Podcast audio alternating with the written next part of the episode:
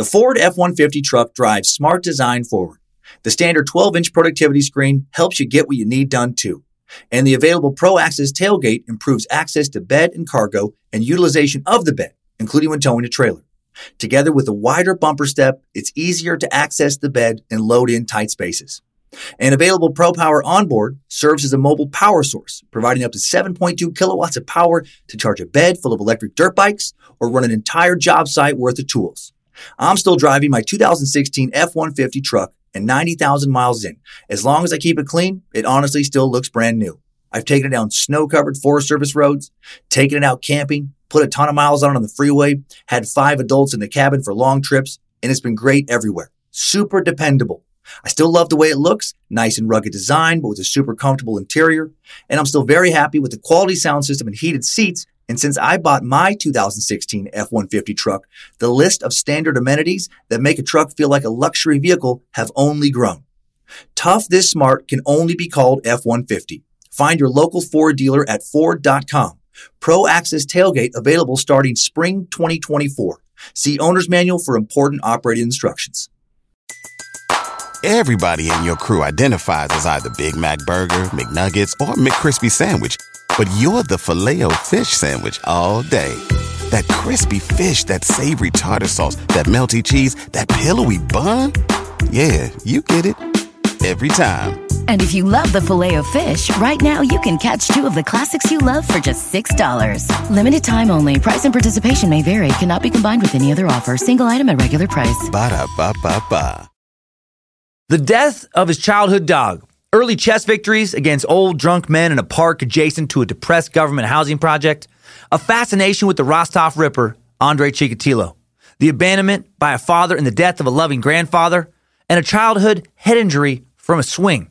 These would be the main ingredients that, when mixed together, would create Alexander Yurovich Pichushkin, known to family and friends as Sasha, known to the world as the chessboard killer, aka the Bitsa Park maniac. He sits now in solitary confinement in a Russian prison, as he has since his 2007 conviction on 48 murders and three attempted murders. Pichushkin's trial created intense national debate in Russia regarding reinstating the death penalty. The last person to be executed in Russia was another Moscow serial killer, Sergei Golovkin, aka the Fisher, aka the Boa, convicted of raping and killing 11 young boys between 1986 and 1992 and then given a single shot to the back of his head in 1996. Just like the United States, Russia has had an unfortunate amount of monsters dedicated to exterminating human beings. During his trial, Pichushkin actually insisted he killed 63 people, but authorities only had enough evidence to convict him of 48. He killed his first victim in 1992, didn't get caught until 2006. Not only was he not remorseful, he was proud. He was disappointed that he wasn't convicted of killing more people than his idol Chikatilo, convicted of 52 murders in 1992. His goal was 64, one for every space on a chessboard. Why? Why did he want to kill anyone? Who did he kill? How did he kill them? And how did he get away with it for so damn long? We look into all this in another dark October true crime edition of Time Suck. You're listening to Time Suck.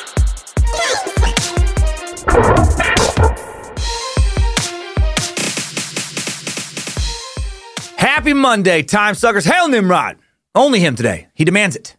I'm Dan Cummins, aka the prophet of Nimrod, and you are listening to Time Suck. Welcome to the cult of the curious. Today's Time Suck is brought to you by Donald McRonald's Roanoke Recluse Spider Removal. Uh, most meat sacks have one thing in common they don't like being covered from head to toe. And super aggressive, poisonous spiders like to try and crawl underneath your eyeballs or eyelids and lay eggs on your eyeballs. That is why Donald McRonald and his team of spider specialists have chosen to specialize in getting spiders out of your life, especially the Roanoke recluse. Did you know that one in three people probably have a spider somewhere on their body right now, especially if they're driving and can't reach it? That spider is most likely, statistically, to, to crawl inside their vagina or sneak inside their ear or nose holes and lay eggs in the brain. It might be true, which is why Donald McRonald's Roanoke recluse spider removal exists. They will remove super poisonous, exceptionally hard to kill, very aggressive spiders from not only your eyeballs, ear holes, and vaginas, where they are most likely to try and crawl inside and lay eggs, but also from the back of your head. Where they may be crawling around right now with their creepy little spider legs, like, you know, going in your hair and stuff.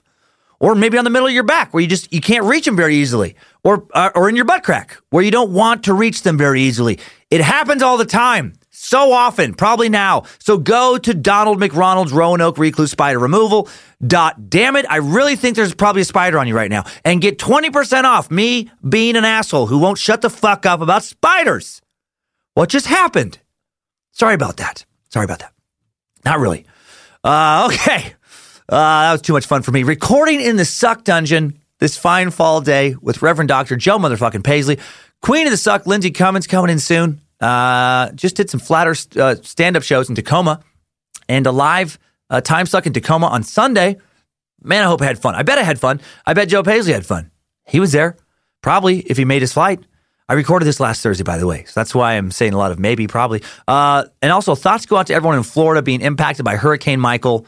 I know we have a lot of Florida meat sacks in the panhandle. I hope you're all okay.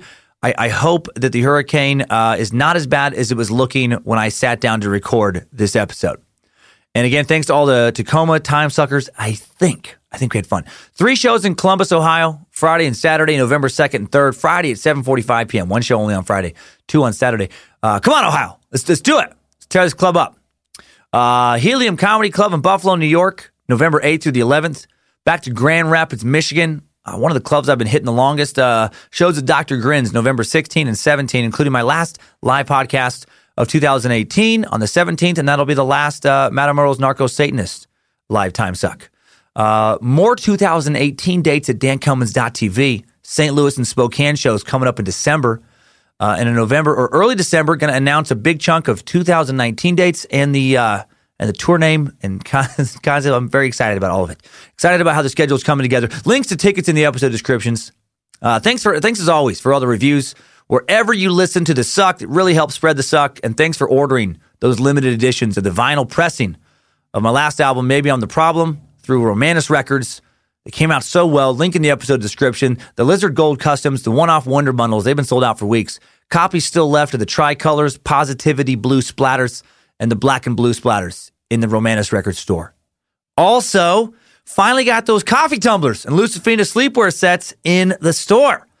Uh, part of that fall line. Rest came out a few weeks ago. Now we now it's complete.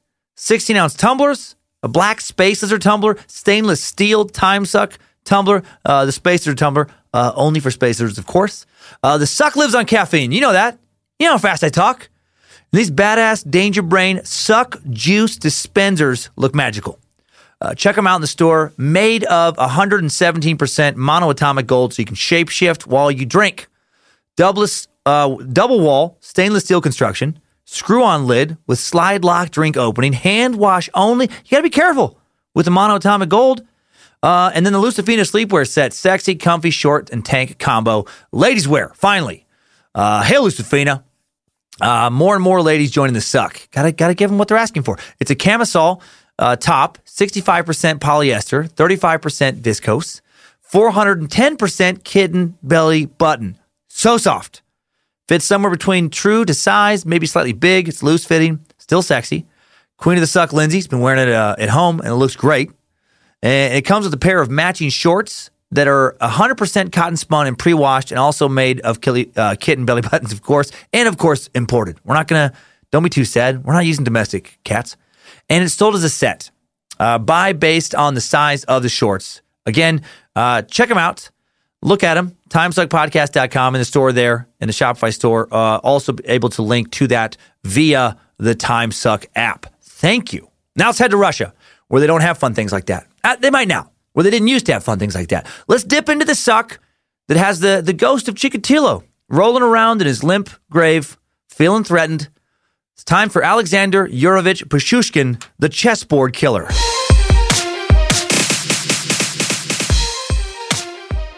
Now, before we dig into the life of the chessboard killer, let's first dig into the possible relationship between head wounds and violence. Is there really a link? Uh, yes, is the short answer. There seems to be. Uh, while we don't have the exact date, we do know that when Alexander was a little kid, he fell off a swing set, suffered a head wound of unknown severity, uh, just like uh, we're, we're going to find out, Richard Ramirez also had that kind of same injury. Man, swing sets, man. Less swings, less serial killers, maybe. Uh, Pichushkin never taken to a doctor, but he did suffer blurred vision and brief motor control impairment. Got his bell rung. Sounds like a concussion for sure. Uh, but after the accident, family, friends, and neighbors, uh, you know, he wasn't taken to the hospital. They would see dramatic changes in his behavior. The previously shy kid was now quick to grow angry. He soon became very prone to violence, which was very unlike him. Was his head wound at least partly to blame for the person he would become? Probably. Recent research out of Vanderbilt University, released in December of 2017, determined that brain lesions increase the risk of a person committing a crime. The findings were published in the Proceedings of the National Academy of Sciences. Neuroscientists began looking into the link between brain injuries and violent acts, way back with the case of Charles Whitman, who's the uh, Texas Tower sniper. 1996, the former Marine sniper took a rifle, climbed an observation tower on the campus of the University of Texas, where he shot 11 passerby below dead until he was subdued by police. He killed 16 that day total, including his wife and mother. After his death, an autopsy revealed he had a brain tumor.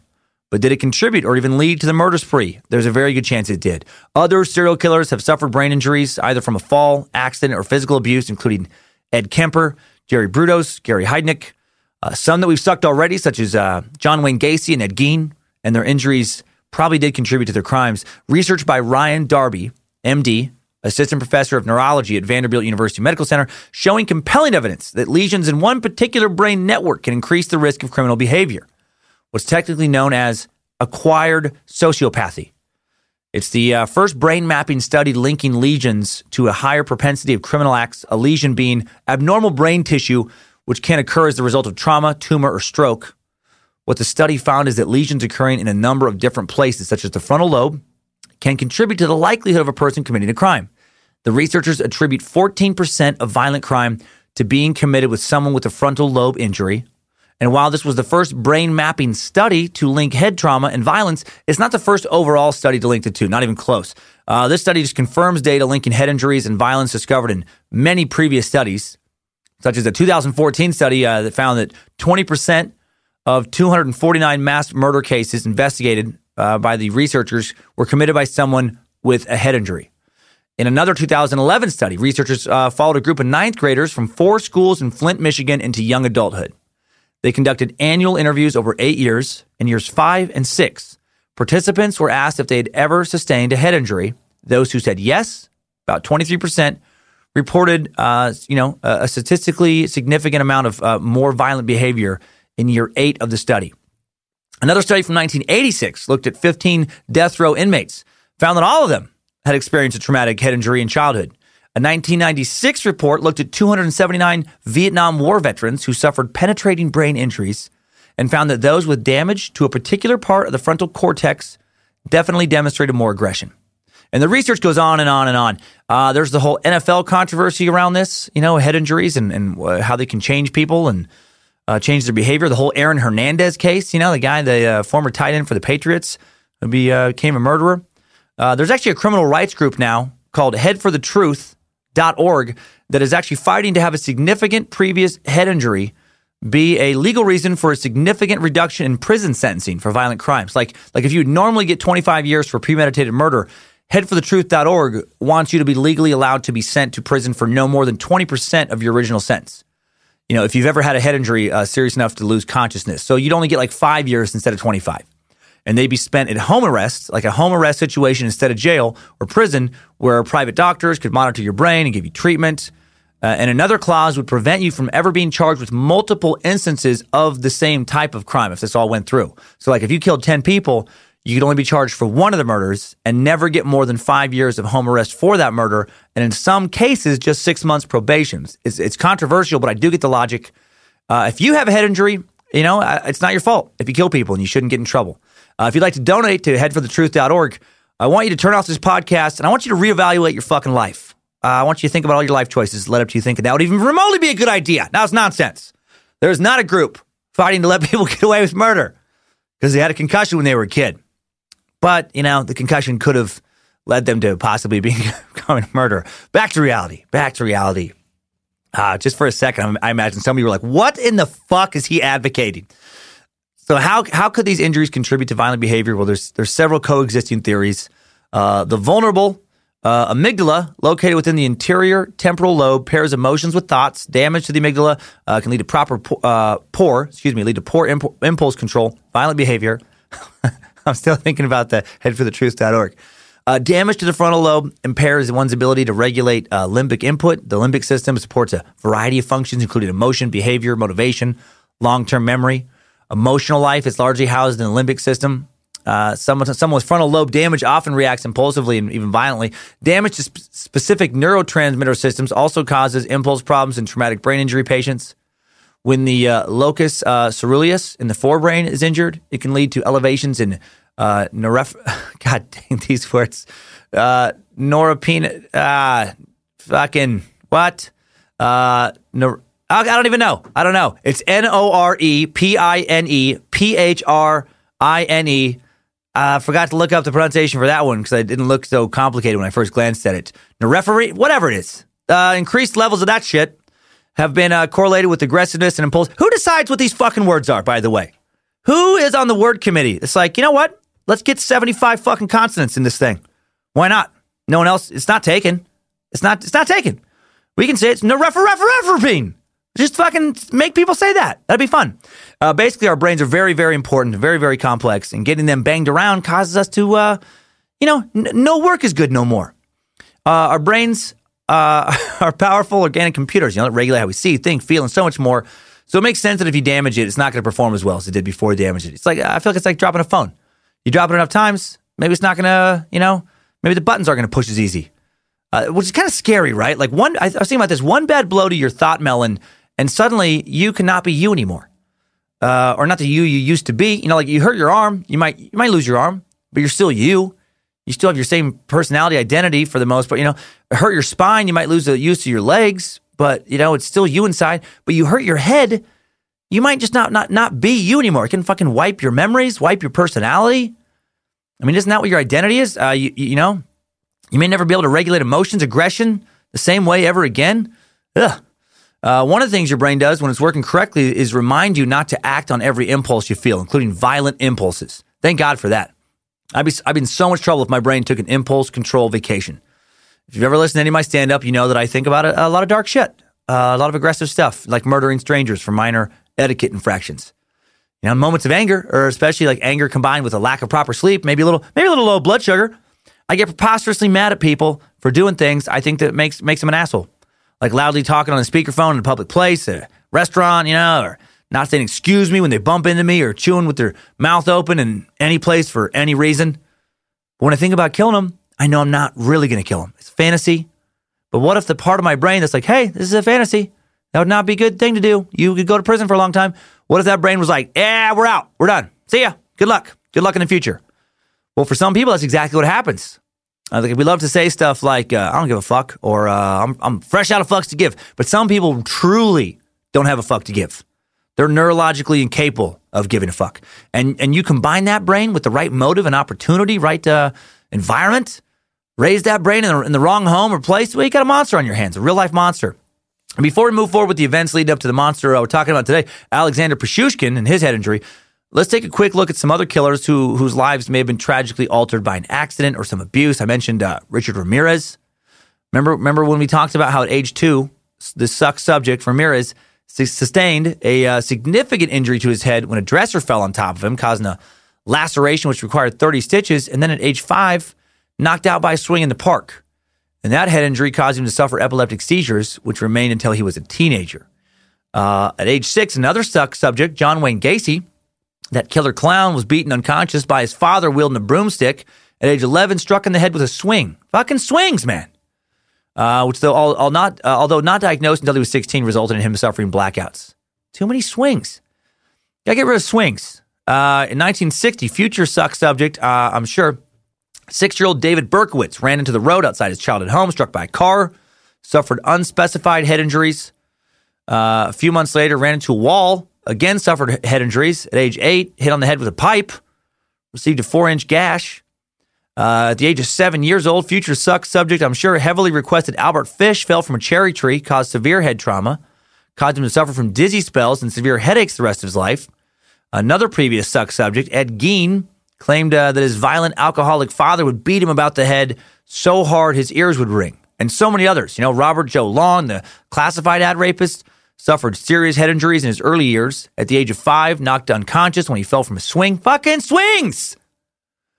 Age six, he lost several teeth, suffered a concussion when he crashed his bicycle headfirst into a parked car. At age of seven, I'm not making this up, fell off a pony that left him with a concussion and dizzy spells, nausea for weeks. Ponies! Finally, the pony and serial killer connection uh, revealed. That's you know that's probably why they call ponies the devil's little murder horse. Small in stature, large and evil. Uh, the, the highway stalker Henry Lee Lucas claims to have received numerous head injuries between the ages of 5 and 10. Most significant was when he was 7, and his mom hit him across the back of his head using a 2x4, big old block of wood. That put him in a coma for three days, caused significant damage to the prefrontal lobe of his brain. I'm guessing it also caused him to listen carefully every time his mother told him to do something for the rest of his life.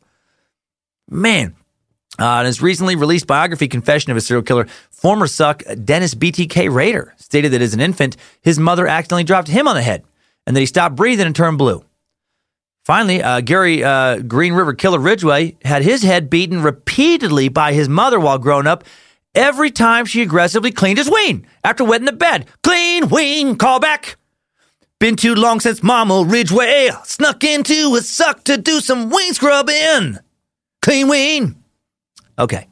Other than Gary Ridgway, that list was real. And there were a ton of names I left off because it was getting repetitive. Uh, uh, but man, all the swing stuff. All the swing stuff. Now let's find out where Alexander the chessboard killer Pichushkin's head injury helped lead him today in our time suck timeline. Strap on those boots, soldier. We're marching down a time suck timeline.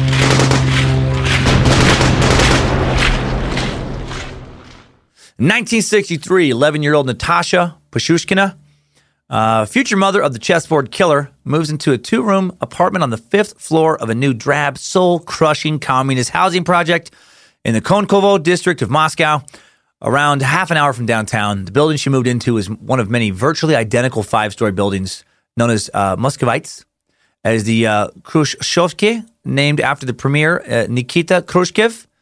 They were the basically like the Soviet Union's first large scale public housing projects. They put them all over Russia. Uh, these basic buildings, dark, damp, charmless. I mean, they're really like when you look at pictures of them, you're like, ah, that would suck to live there. Overflowing with tenants, very crowded with, you know, just whose internal levels of hope and happiness probably matched the environment they existed in. The neighborhood was referred to by Moscow residents as Zhopa Mira or asshole of the world. True story. Uh, which, but it's but it's not the asshole of the world. As many as you know, uh, many of you know, uh, Roswell, New Mexico is the world's butthole. We've proven that on the suck uh, previously. Uh, Pichushkin lived in some communist projects. Yeah, dump. People would be born there. They'd live out their whole lives working and raising a family there. They'd die there. Often their lives, you know, uh, would be lived without ever ever leaving their small little neighborhood. The residents may not have agreed, uh, have agreed, but for all intents and purposes, you know, it was a de facto prison. But nearby, there was the refuge of uh, Park, aka Bitsa Park, Alexander's future killing grounds. This is a 3,000 acre park, more of like a wildlife refuge than a park. It's enormous. For the sake of comparison, New York Central Park covers uh, 843 acres. This is 3,000 acres. And the Bitsa Park, just a six minute walk, just a little short walk from Natasha's apartment. So there is that. Uh, as it was custom for families in communist Russia at the time when Natasha grew up and started her own family in the mid 70s, her parents let her stay in the apartment and they just moved into a smaller unit, a one room apartment nearby. Uh, April 9th, 1974, Alexander Pichushkin is born. His mother Natasha would affectionately call him Sasha. Uh, before Alexander reached his first birthday in 1975, his father, whose name neither Alexander or Natasha ever revealed to the press, abandoned his son. Probably realized uh, this little this little gremlin's got murder in his eyes. He's like, Dad, out. Several years later, Natasha met another unnamed man who also stuck around just long enough to get her pregnant with Katya, Alexander's half sister born in 1982. And then for nearly the next two decades, Natasha spent most of her time tirelessly working to provide for her children. Luckily for Natasha, she didn't have to raise her kids completely alone since her parents did remain close by. Even with only the three of them uh, just you know, just living together there, just with the three of them in this place. Uh, conditions were already cramped in this tiny apartment. It's two bedrooms, and one of the bedrooms doubled as the living room. So really, one bedroom. That feels like some uh, communist nonsense. It's a two bedroom uh, apartment. One bedroom, also kitchen and living room and bathroom. Um, Alexander slept on the couch in the bedroom living room. Years later, when he still hadn't moved out and Katya started a family of her own, Natasha slept alone on a queen size bed 10 feet from her son, while Katya shared the master bedroom with her husband, also named Alexander, and their son, Sergei. Communism sounds fun. Uh, if you want to listen to a real nightmare of a Soviet childhood, listen to Chikatilo suck and hear about the living hell that were large parts of Ukraine under Stalin. Uh, Alexander grew up poor, but he didn't grow up watching people literally starve to, to death poor. Um, neighbors would re- uh, remember the young Alexander Pichushkin as a shy but good natured child. He seemed no different than the other children in the area, nothing unusual, didn't stand out, played in the park with other kids. Uh, as a young boy, he liked to collect commemorative pins, which apparently was a common hobby for children growing up in the Soviet Union, which, which reads is, is terribly sad for me. What did you do as a kid? Trade baseball cards? Race BMX bikes? Play Nintendo? I, I collect Russian uh, commemorative pins. Uh, okay. Uh, what, what, what kind of pin? Favorite pin was 1980 Moscow uh, Olympic weightlifting sports pin. Um, I have every cool pin. I uh, Kanbek Smolnevich, Smonilev, uh, flyweight Russian gold medalist. I have Sultan uh, Saburovich, Rakhmonov, super heavyweight Russian gold medalist.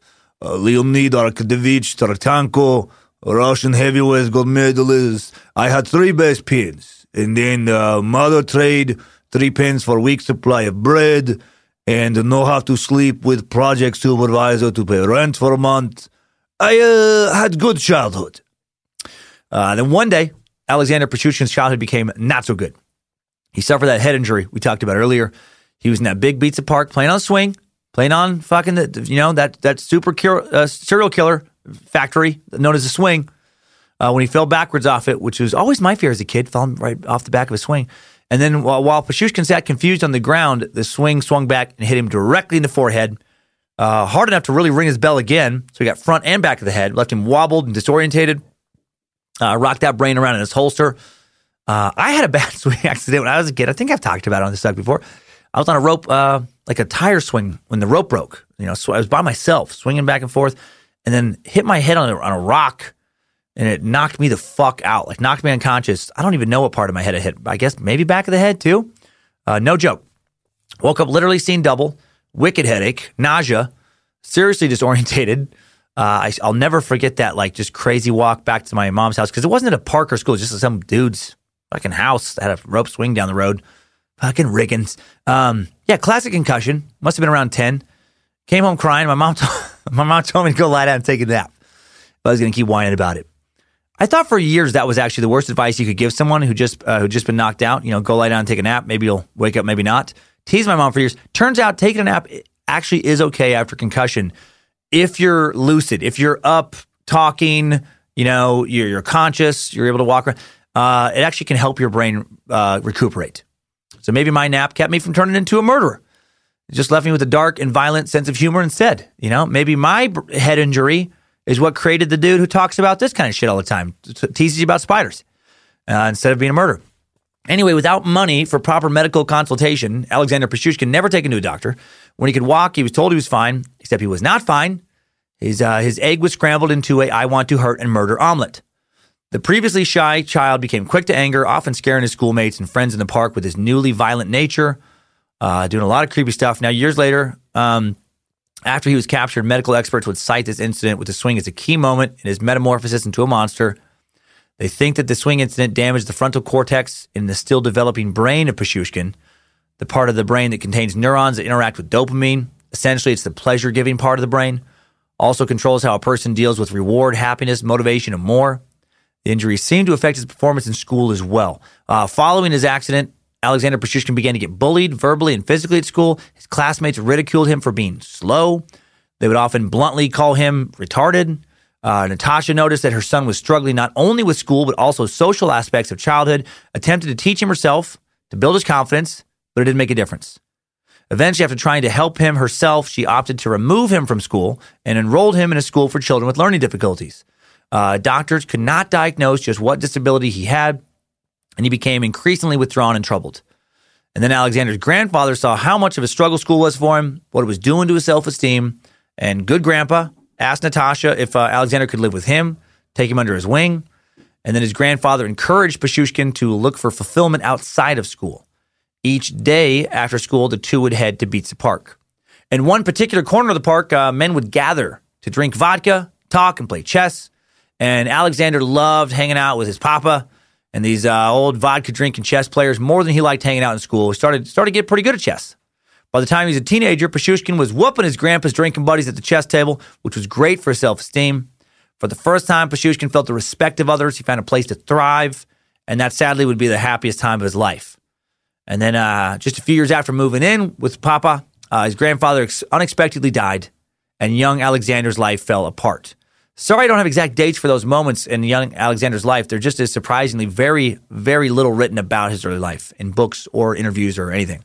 Uh, his grand after his grandfather's death, he moved back in with his mother Natasha into that very crowded two room apartment, and he brought with him his grandfather's dog, who he loved dearly.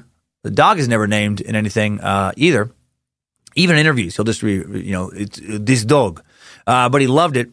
It was his last connection to his grandfather and to the happy days of beating drunk old men chess in the park. And uh, Alexander was also beginning to drink heavily himself as a teenager. For many uh, Russian men, drinking vodka together is a way of bonding. But for Pichushkin, he just he just drank alone, and uh, he also got way into pornography. Probably not a good combo for a teen drinking alone, watching porn. And then Alexander's beloved dog dies for unknown reasons.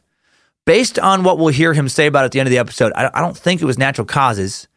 And then uh, it seems like this was the last shred of, uh, or the last shred of his com- compassion died with this dog. Because now he starts bringing a video camera with him to Bitsa Park and starts recording himself scaring young kids. Not a good sign. A little bit of a red flag. Uh, he loved to watch his little home movies later, you know, taking particular pleasure in re- reliving their frightened expressions. Uh, one time, I guess he dangled a little kid out of a several story high window by his ankles. As the kid squirmed and screamed, Pichushkin took great delight in explaining to him that his life was entirely in Alexander's hands. He reportedly said, You are in my power now. I'm going to drop you from window, and you will fall 15 meters to your death. I'm sure that was fun for that kid, right? Uh, must have been strange to hear about Alexander's arrest years later. Think about how close he came to dying that day. That's when you know your kid is a strong candidate to become a future serial killer. When their hobbies are drinking alone, watching a lot of porn, and recording themselves scaring kids uh, at the park and dangling kids out of windows.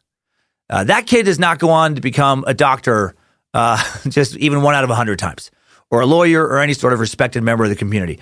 Best case, I feel like that kid grows up to work as like a butcher, or maybe get a get a job at an animal shelter, putting pets down. Um, now let's jump to July 27th, 1992. Actual date. Uh, yep, we finally got a date now in the timeline again. Uh, we will have them pretty regularly, I feel like, with the rest of the timeline now. His childhood not properly documented, but a lot of his crimes were, like his first murder. Alexander's 18 years old, attending a vocational school to learn a trade when he asked his school friend Mikhail Odachuk to accompany him on a quote killing expedition. You know, as high school buddies do.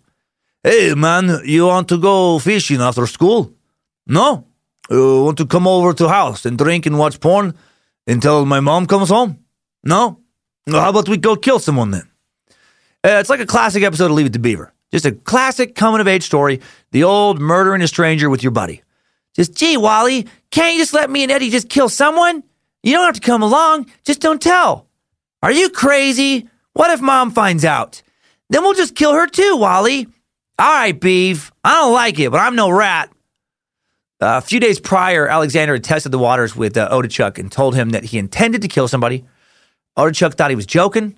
Uh, I, I, would imagine you would. When Alexander believed that Odachuk was not going to turn him in or was going to stop him, he invited Odachuk to tag along as Alexander looked for a victim. Uh, was pumped, I guess. You know, he'd talk about it later. You know, he thought he found a kindred spirit just a killing buddy. Wouldn't you be my killing buddy? Thank you, pal. You're swell.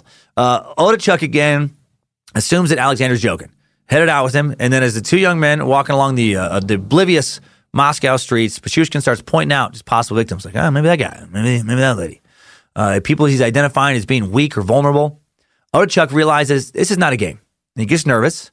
He makes up an excuse for heading home, and Pashushkin firmly insists that he stay. Pashushkin would reveal all this later in courthouse court testimony. And when Alexander realizes Odechuk is not a kindred spirit, he decides that he is the weak one, and he flies into rage against his new friend and young Mikhail Odechuk is the first person murdered by the chessboard killer.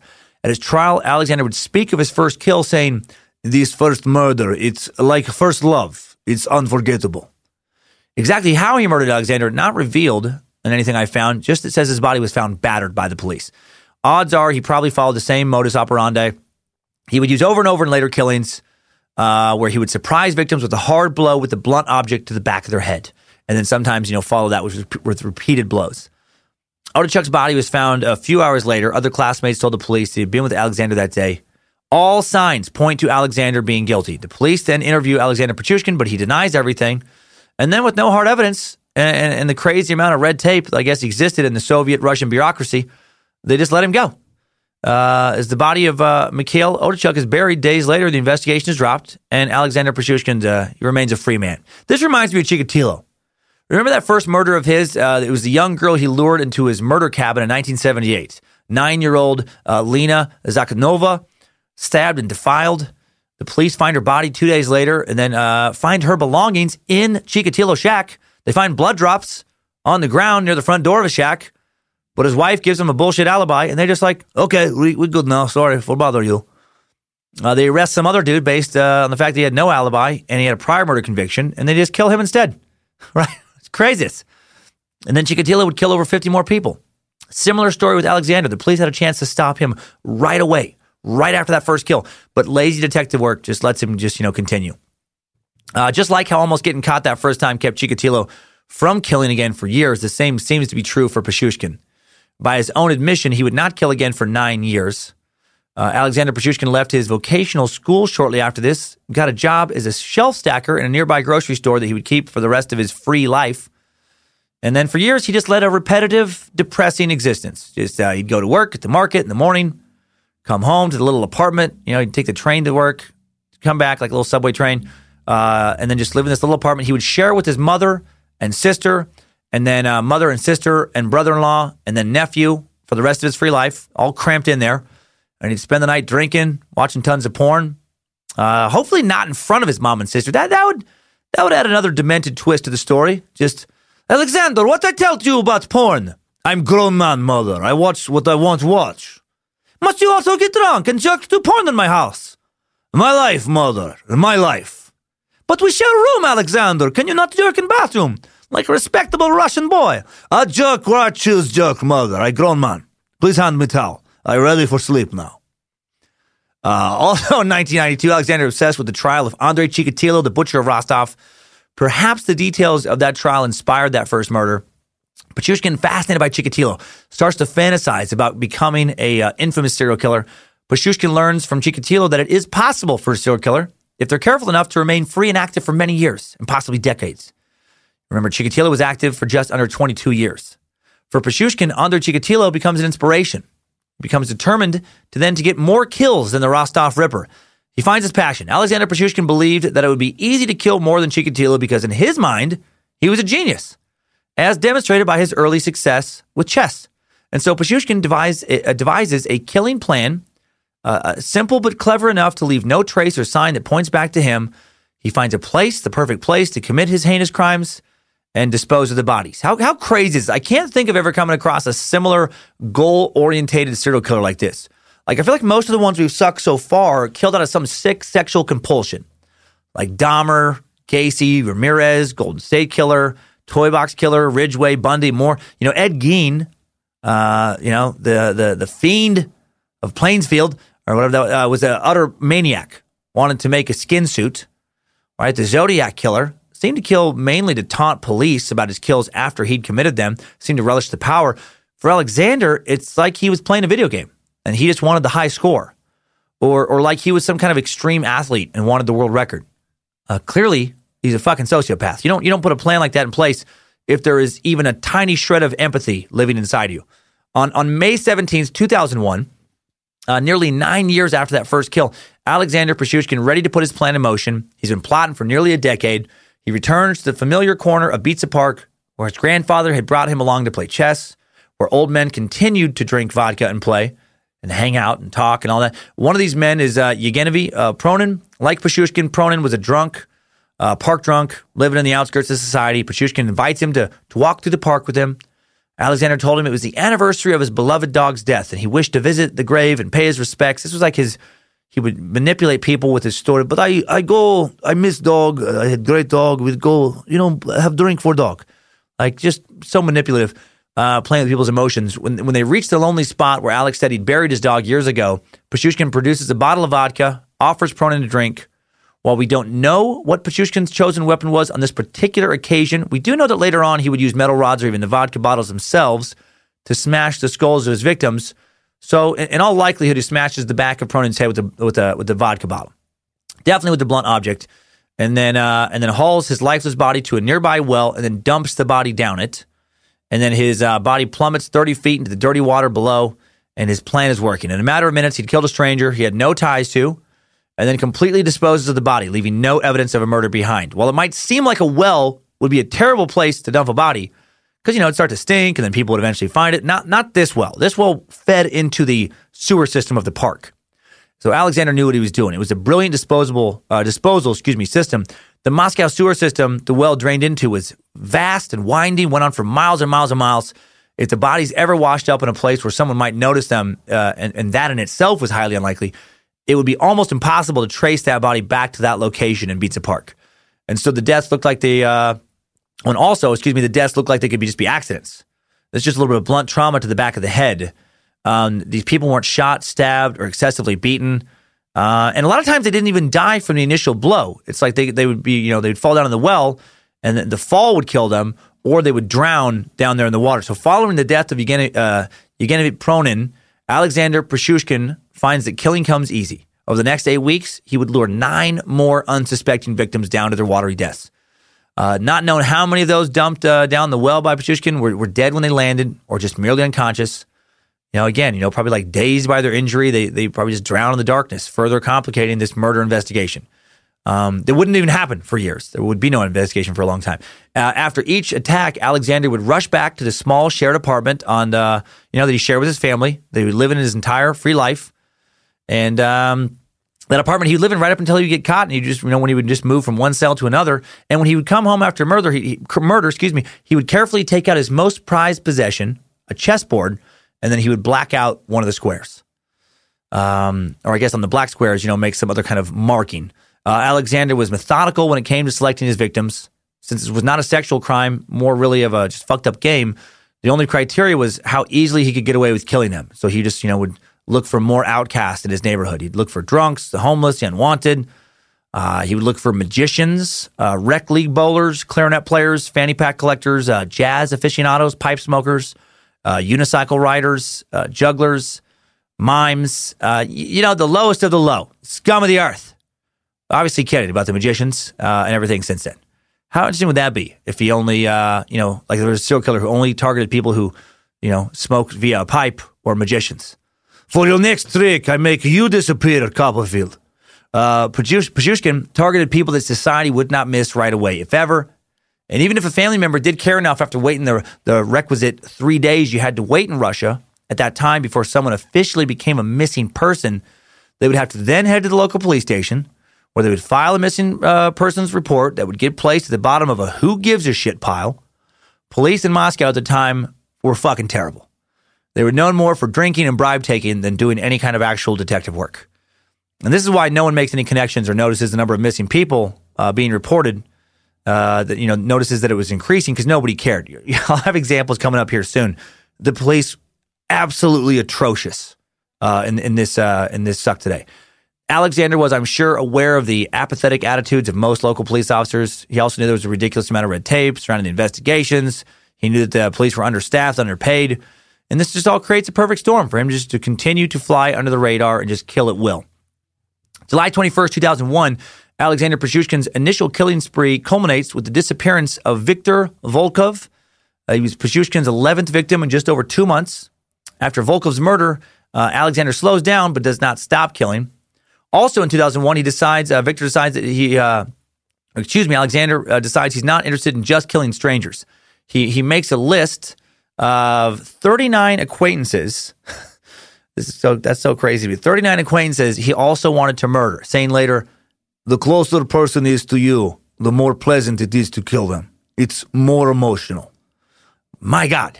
Uh, and to show how little he gave a shit about killing these strangers and acquaintances, he made an effort to kill them early in the afternoon so he could make it home by 8:30 p.m.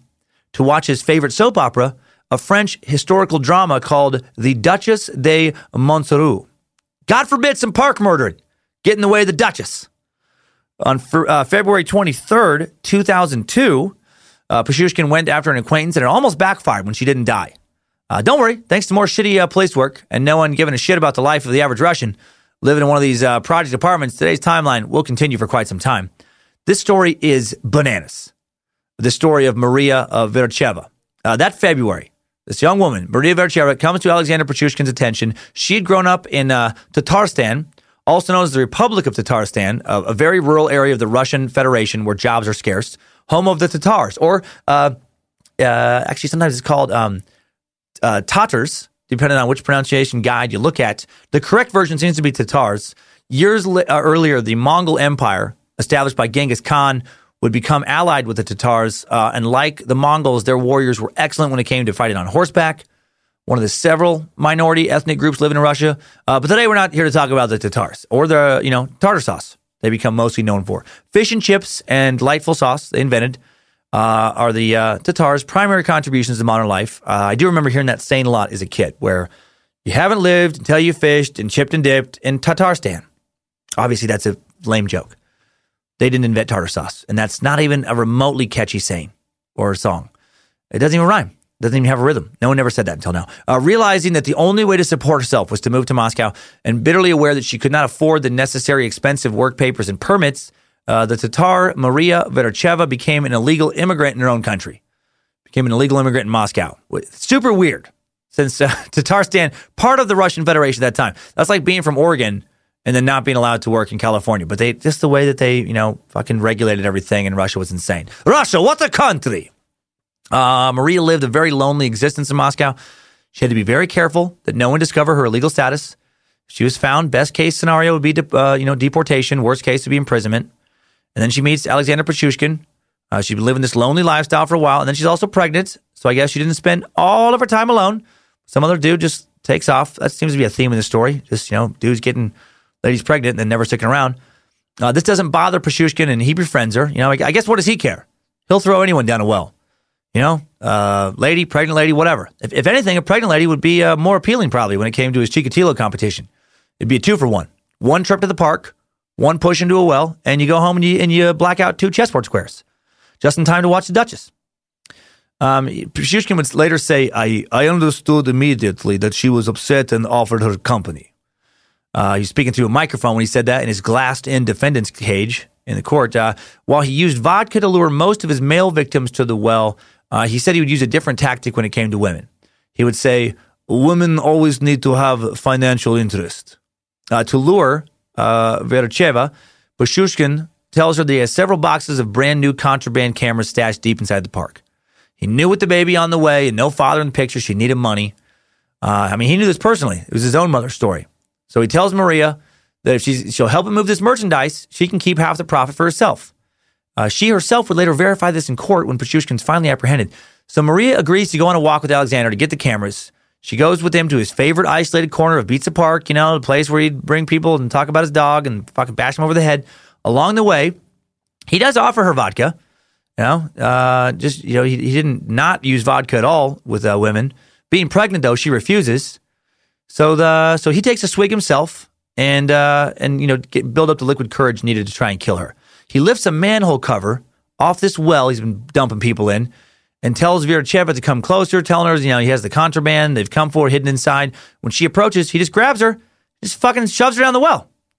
Uh, she manages to grab the rim of the opening, and then he grabs her by the hair and smashes her head into the well's concrete walls repeatedly, just bashing her head into the side until she lets go and falls. And then she would hear Pashushkin yell as she's falling, just take a bath there. Uh, she'd later say, you know, say that to the court. After falling about eight meters down into the well, just over 26 feet down, she lands in a sewage pipe about one meter in diameter, a little over three feet, with stream with a stream running through it, about you know 70 centimeters, 27 inches deep. Uh, the little stream has a strong current, and the powerful flow carries her far away from where she's landed, just like it had carried the bodies of other chessboard killer victims. But unlike other victims, she's not dead. After several seconds underwater, she she manages to you know come to the surface and, and catch a breath. She's able to remove her jacket and boots to free herself. Eventually, able to plant her feet and hands on the side of the pipe to keep from being swept away. And that's the only reason she's still alive. If she'd allowed the current con- to continue to carry her, she would have drowned in a section of the pipe completely filled with water. Uh, she's able to find another concrete well with an iron ladder running up the side. It's amazing that she lived. Uh, she clambers her way up to the top, only to be met by the 40 kilogram, almost 90 pound uh, iron manhole cover that was on the top of these wells. She can't lift it enough to get out, but she can, uh, you know, I guess, you know, scream loud enough to have a woman hear her cries. And, and that woman alerts two park security guards who then come over, take off the cover, lift the trembling, half naked woman out from the well, and call an ambulance. She's taken to the hospital. Both she and her unborn child actually survived the attack. When police arrive at the hospital to question her, she provides them with a detailed description of the attack and of Pichushkin, who she knew by name. And all they have to do now is go question Pichushkin, and the entire case is cracked wide open. A serial killer is caught, uh, and now he's sitting in prison with a much lower body count. But th- but they do not act on her information. No, instead they ask to see her immigration papers. And when they learn that she doesn't have any, and they realize that they're going to have to deal with a lot of paperwork, they give her a choice. They inform her that they will ignore her illegal presence in Moscow if she will drop her claim that she has been assaulted. Holy shit. Russian police, man, historically incredibly corrupt and just inept. What a sad example of just being lazy and incompetent. Listen, uh, I get it. It's no fun to be tossing well. It's no enjoyable for you to have headache. I, I hear, I get it. But here thing, if you press charge, then we have many paperworks. Then now we have hurt heads also. You know who who needs more hurt heads? Why more heads need be hurted? And look, you're not supposed to be here. You're not supposed to be in Moscow. You're supposed to be in uh, Tatarstan making fish dip. So you no press charge. We no send back to land of sauce. Have vodka. Have vodka. It help you and baby forget about a sewer trip. So Maria does not press charges. Even worse, she kept living and working in the same housing project as Pichushka. This is the, the fucking bananas part of the story to me. And she ran into him all of the time. like she's trying, she keeps seeing this guy. How fucked up and awkward is that? You're running into the guy who tries to kill you over and over for years. God, what, what if he talked to her? Oh, hello, Maria. Look, I feel like I need to dress pink elephant in the room. Tension thick enough to cut with knife. I probably, in hindsight, should have used to stab you a few times before tossing you in the well pit. Listen, yes, I try kill you. You know it. I know it. But that was many months ago. I want you know I have no hard feeling about you not dying with unborn child in despair pit I wish had happened. So no need for you to not say hi or avoid eye contact. Let bygones be people who try to kill but fail. Uh, see you tomorrow. Unreal. I cannot get over that part of the story. Just having to continue to see that son of a bitch over and over. Years later, when he's finally caught, Pichushkin would tell the court that uh, he almost had a nervous breakdown when he saw her uh, for the first time. You know, just back back at the, apartment complex after the attack. I, I bet he did. Maybe walking out with his mom. Sasha, what's wrong? You look like you see ghosts. I think maybe I do see ghost mother. You see, lady? Yes, I see a pretty girl with baby. You know her? Yeah, yes, my mother. I once, uh, once tossed her down the well. Leave for dead. It's a long story. Let's go home now. Uh, Pichushkin gets over his initial shock, and then this is ah, this even makes the story even crazier. He eventually asked her if she would like to head back to the park with him. He actually asked her if she wants to take another walk with him. They would both verify this later in court. Oh my God. Ah, uh, no thanks, Alexander recalls her saying later. Uh, one time was enough for me. The fucking balls on this guy. Hey, Maria, it's me, Alexander. Guy you pushing well. Guy, I wondering what doing next Saturday. Maybe like hang out in park. Maybe we walk back to well. I curious how you live. Maybe you explain to me so I can become more effective murder person. And did she really just say no, thank you? I have a hard time believing that's the actual word she said. Maria, Can I try kill you again sometime? Uh, no, thank you. I, I politely decline the murder offer. How crazy was life in Russia? I was talking to a friend just the other day, Johnny Dare. He's awesome hard rock metal morning show DJ in Kansas City. He told me he spent New Year's Eve in uh, Moscow recently, like in the last few years. And he said it's still crazy. And he's been all over the world. And, and so it, it takes a lot. This is a guy who has flamethrowers and cannons on his property. I'm not even joking. And he was like, oh, it's, it's crazy. It's crazy. Still a city where you know a lot of shady, crazy shit goes down. Odds are uh, you are not listening to this episode while living in a despair-inducing Moscow government housing project. Uh, you know, our our, our Russian listener numbers, while they do exist, are not just off the charts. And if you're not in Russia, there's a very good chance you, in addition to having more hope in your life than the average bear, can also take advantage of today's sponsor. Do you see what I did there? Today's Time Suck, brought to you by Hims. Uh, as I've said before, I've used finasteride for years. It's medicine that, while initially used to only treat enlarged prostate glands, also determined to be very effective in preventing hair loss in men. And compared to my dad and granddad at my age, guess who has more hair? This guy. Same high hairline that's been in my family for generations, but more hair behind the line. And while side effects can occur, I've experienced zero that I notice uh, other than more hair. Results vary, but mine have been great. Also, I've noticed way more hair on my back and on my balls and my ass. Uh, here's the thing: I don't even wear underwear anymore. I haven't worn underwear in years. I have so much butt and ball hair. It's it's like a fur padding that protects my skin from clothing. I can actually go to the beach naked and, and not it's not illegal. I have so much. I have that much back and chest and ball hair. Uh, I can I can not wear a shirt but still wear a vest, and uh, and that's crazy. I'm no hairier than I was before taking finasteride. Growing fur would not be an acceptable side effect. It's not even true. Uh, the last thing that's the last thing I should be saying. Uh, uh, when you know, when you start to notice hair loss, though, it is too late. But thanks to science, baldness can be optional with 4hims.com. Hail Nimrod, praise Josephina. 4hims.com, one stop shop for hair loss, skincare, sexual wellness for men. Hims connects you with real doctors and medical grade solutions to treat, for example, for example, geez, erectile dysfunction. They provide well known generic equivalents to name brand prescriptions, not snake oil pills, you know, not gas station counter supplements or shit sold out of the back of a van by a white dude with dreads who smells like he didn't just bake pot brownies, he smells like he is a pot brownie. So order now, uh, you time sucking meat sacks and space lizards. Get a trial month of Hims for just five bucks today while supplies last. See website for full details. That would cost hundreds if you went to a doctor or pharmacy. Go to 4hims.com slash timesuck. That's 4hims.com slash timesuck, 4hims.com slash timesuck. Link in the episode description uh, or just push the uh, Hims button in the sponsor section of the TimeSuck app. Okay. Luckily, while Maria would see the man who attempted to murder her, uh, she would not actually be murdered by Pichushkin. And then just a few weeks later, Pichushkin almost murders again and almost but does not get caught. The, his murder spree uh, should have for sure ended in 2002. On March 10th, 2002, 27 year old Alexander sees a group of teenagers at the train station that he, uh, that he goes to to head to his grocery store job and he approaches one of them, 13 year old skater Mikhail Lobov, offers him some vodka and cigarettes.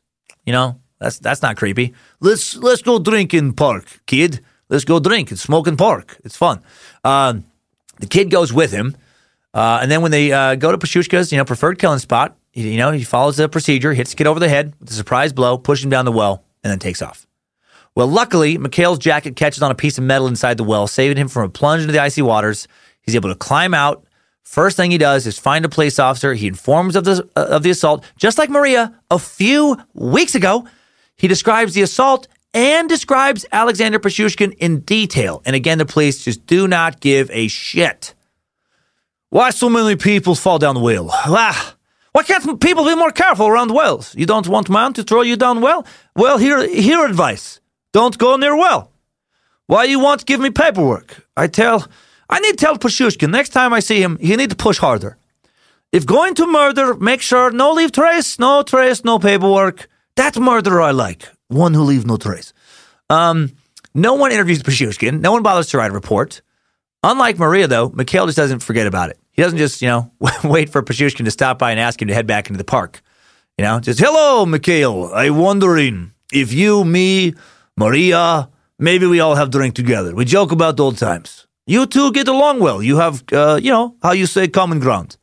You you both push down well in same ground. We how about we play uh, best of three?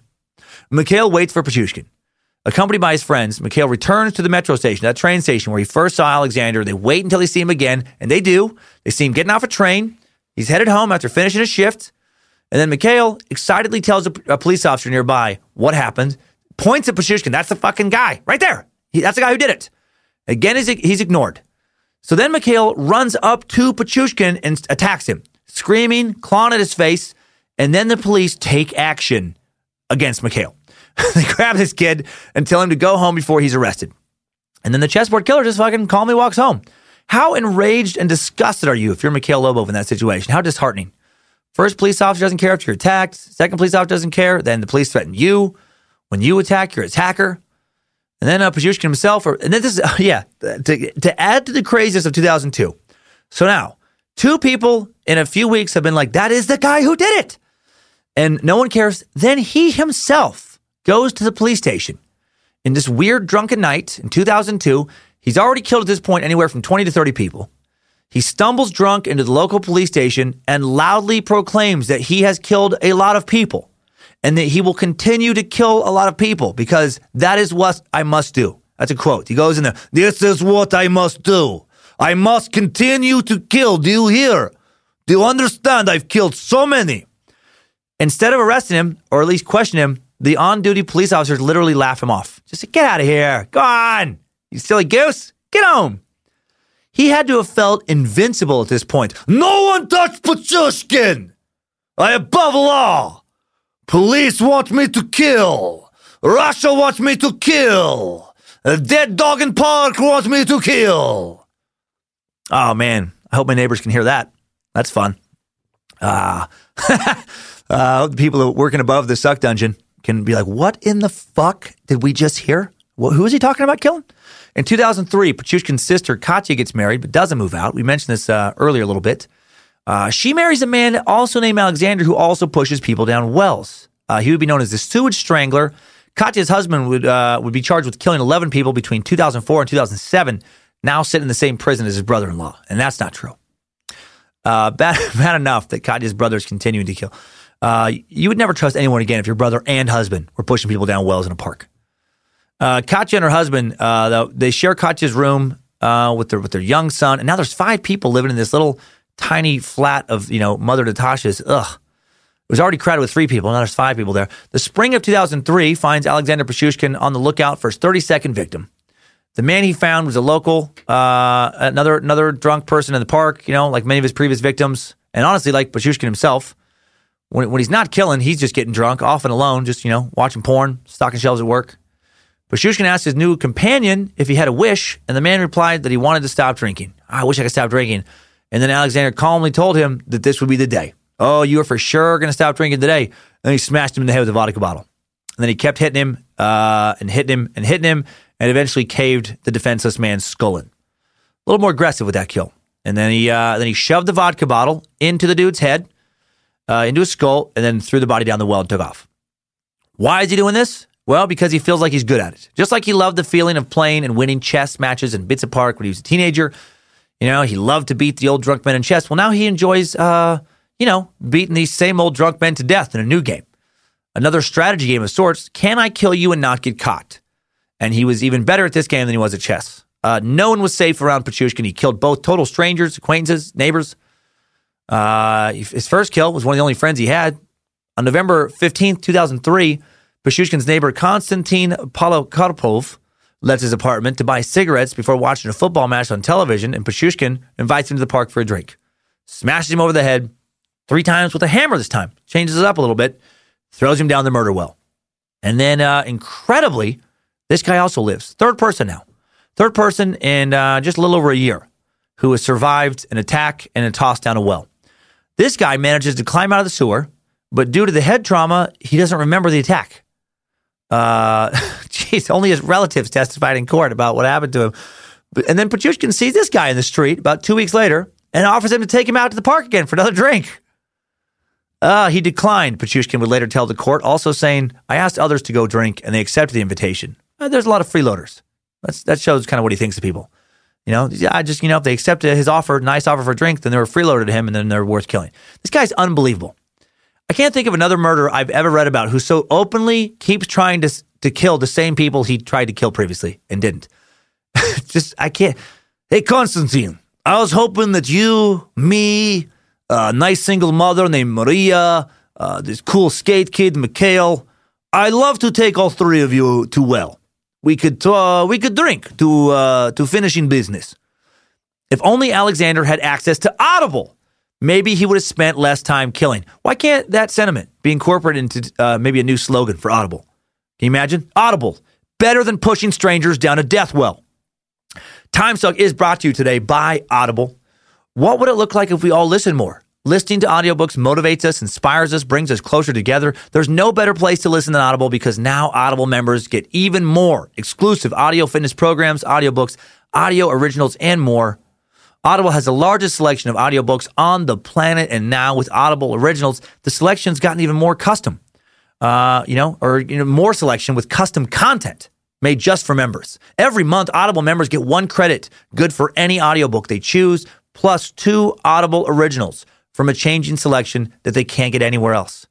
They can also access to uh, audio fitness and health workouts created exclusively for Audible. Plus, your books are yours to keep.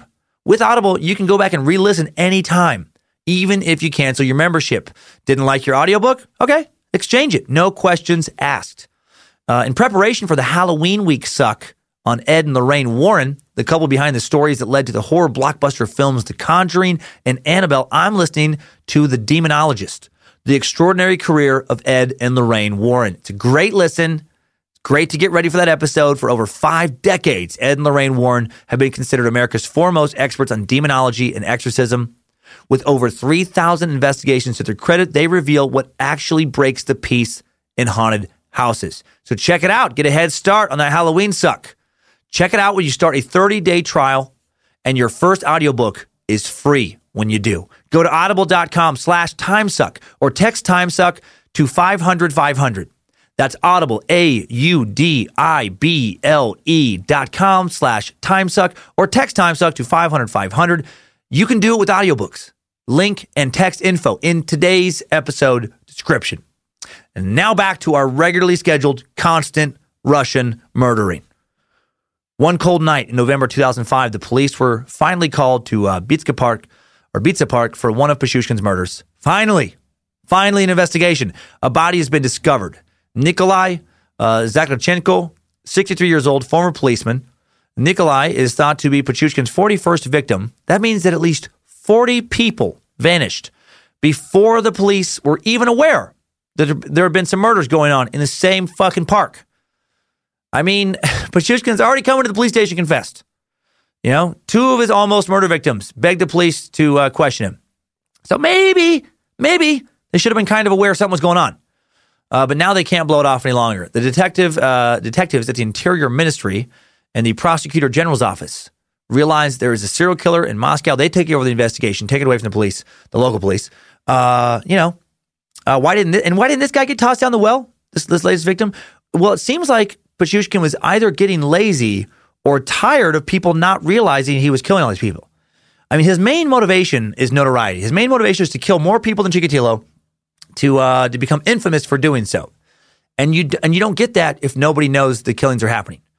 Uh, shortly after Nikolai's body is found, Alexander, his uh, mother Natasha, half sister Katya, they watch the news, and a report about the uh, killer, now dubbed the uh, Bitsa Park maniac, comes on. And Pichushkin reportedly stood up in the apartment and shouted, "Fuck yes! That is me. Mother, I am on TV. You see, mother? I be bigger star than Chikatilo.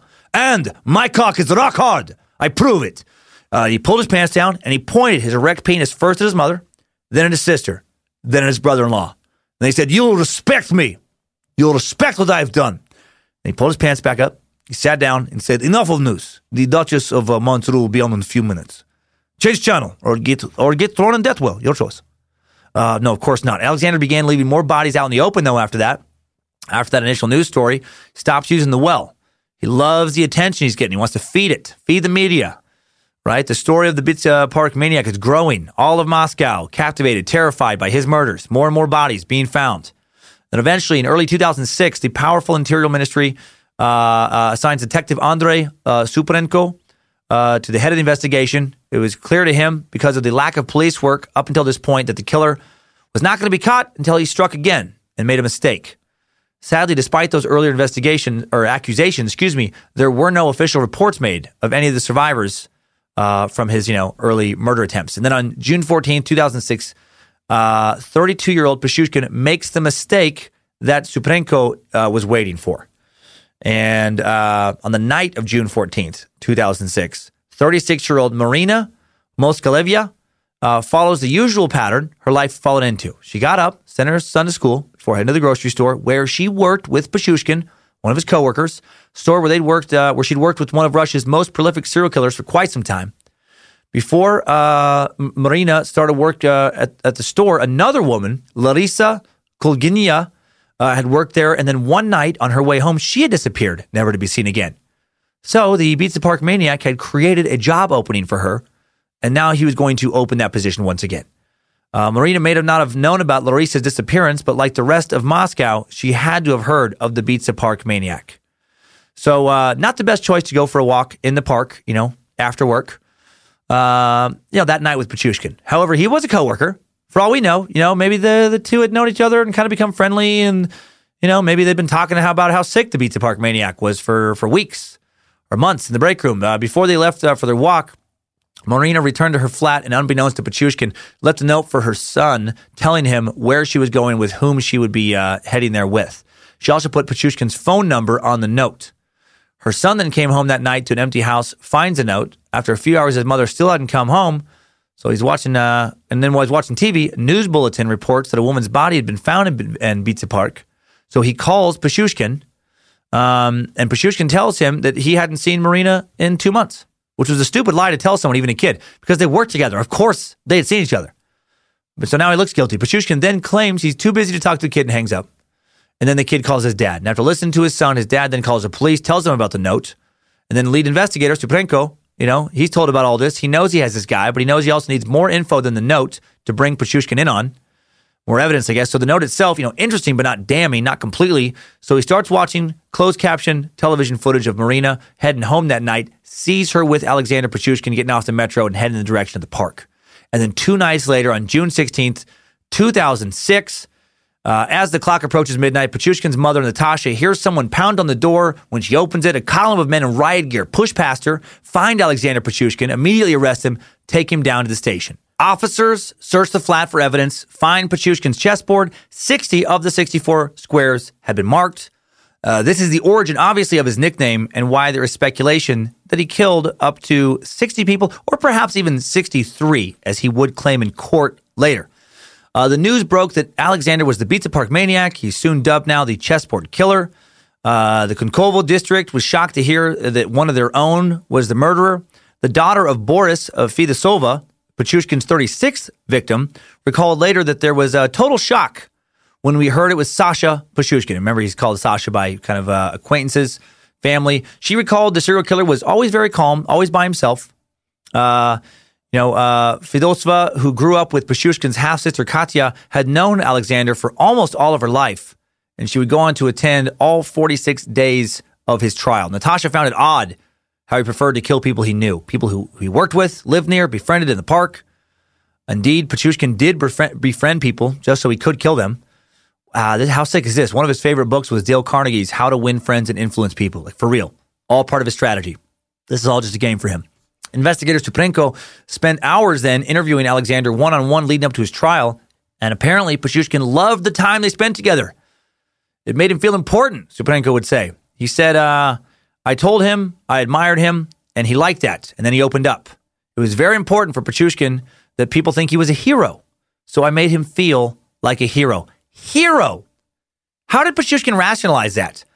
Uh, I guess in very much the same way that his idol, Chikatilo, did. He convinced himself that he was just getting rid of burdens on the state. Just, you know, getting rid of people not contributing enough to society. The riffraff, just cleaning up the riffraff. Even though he was just as riffraffy or more so than they were. Uh, Suprenko also said that we were in shock when we realized how many people he'd killed. In the beginning, we only had 13 bodies. And then Pachushkin began to tell us that he'd killed more than 60 people. Psychologists who examined him concluded that Pashushkin was narcissistic, yeah, and had a personality disorder, but ultimately was sane. For the serial killer, the process of preparing to kill and killing is an, is, is an erotic experience, says Alexander uh, Bukanovsky, the psychiatrist and serial killer expert who helped authorities identify Pichushkin's hero Chikatilo in the early 1990s. Uh, Suprenko exploited Pichushkin's narcissism. For a killer so hard to catch, building up the case against him once he was caught was very, very easy. Pichushkin just gave them all the information they wanted and more because he wanted them to find the bodies. He wanted to add to his body count. So, uh, you know, so he could pass Chikatilo. That was the game. You know, and he was just happy that just like his hero, Chikatilo, uh, his trial is now going to be must watch TV. In a televised uh, confession following his arrest, Pichushkin said he routinely invited his victims for a drink by the grave of his pet dog before attacking them when they were drunk. He would say, For me, a life without murder is like a life without food. And then this is the creepiest thing he said. He said, I felt like a father to all these people, since it was I who opened the door for them to the afterlife. Uh, okay, uh, a little insight into his uh, motivation. Come on, come back to well with me. I try, I not try kill you. I, I give you life. I help you through door to another world. I, I push you, yeah, through door. I'm more uh, spiritual travel agent, more father person than killer. Uh, on October 24th, uh, 2007, just over 16 months after being apprehended, Pichushkin found guilty of murdering 48 people. Uh, they couldn't get the, he confessed to more, but they just couldn't find evidence. They couldn't find the bodies. So they couldn't, uh, you know, charge him with the other murders. Took the jury only three hours to come to that conclusion. Sentenced to life in prison because Russia no longer was using the death penalty. Uh, also sentenced to have his first 15 years of uh, be served in solitary confinement. Um, yeah, that he was found guilty of killing only 48 people is uh, significant because that's five short of the total Andre Chikatilo was convicted of. So he didn't he didn't reach his goal. You know, this what is big deal? Uh, what is big? More like who big deal? Not Pichushkin. He nothing. Yeah, he nothing. You take that uh, hard dick amateur. You take him out of here. No, you know Chikatilo Pichushkin. You know even Russell. You sneaky tricky guy. You not even eat one part of person. What what point? You not even come one time. I I would find you, I eat you for breakfast, maybe literally. I fuck you, Pichushkin, for, for sure literally in that case. Why even suck Pichushkin? Weak, no strong Russian, uh, not even uh, a jerk cock, not really. I, maybe, maybe I missed that part. I fall asleep for a little while, Cummins. Yes, I call you that person. I call you by name now. I watch you from window. A shadow Chikatilo, sometime when you suck. You know better than Chikatilo. I, you put in Pichushkin instead of me, I fucking, I kill you. Uh, unlike Chikatilo, Pichushkin also never killed any prostitutes, uh, which does make another weird dark time suck character uh, happy. Bok bok, playboy. Bok bok. Appreciate taking it easy on easy prey, not adding darkness to dark days. No rough stuff or degradation, no copulation, fellatio, penetration, no voyeuristic masturbation, even post-mortem ejaculation. You feel me? You dig your hair? You follow the word chicken Joe. No virtue in the sneaky ways of a bad man, pushing sadness and madness on folks already living in drunk days devoid of gladness. Just like Noah, one one fox, who chasing no chickens, hands, even roosters in the coop. And that don't mean he no less than a dead-eye pile of evil poop. Uh, that was 70s pimp Chicken Joe's way of saying that he doesn't think for a second that Alexander Pichushkin is a good dude. He's, he's just glad there wasn't an openly sexual element to his crimes and that he didn't at least, you know, prey on sexual uh, workers. Uh, if you're a new passenger on the Time Suck train, yeah, that was, that was crazy. We got a few characters that we can't seem to convince to leave the show.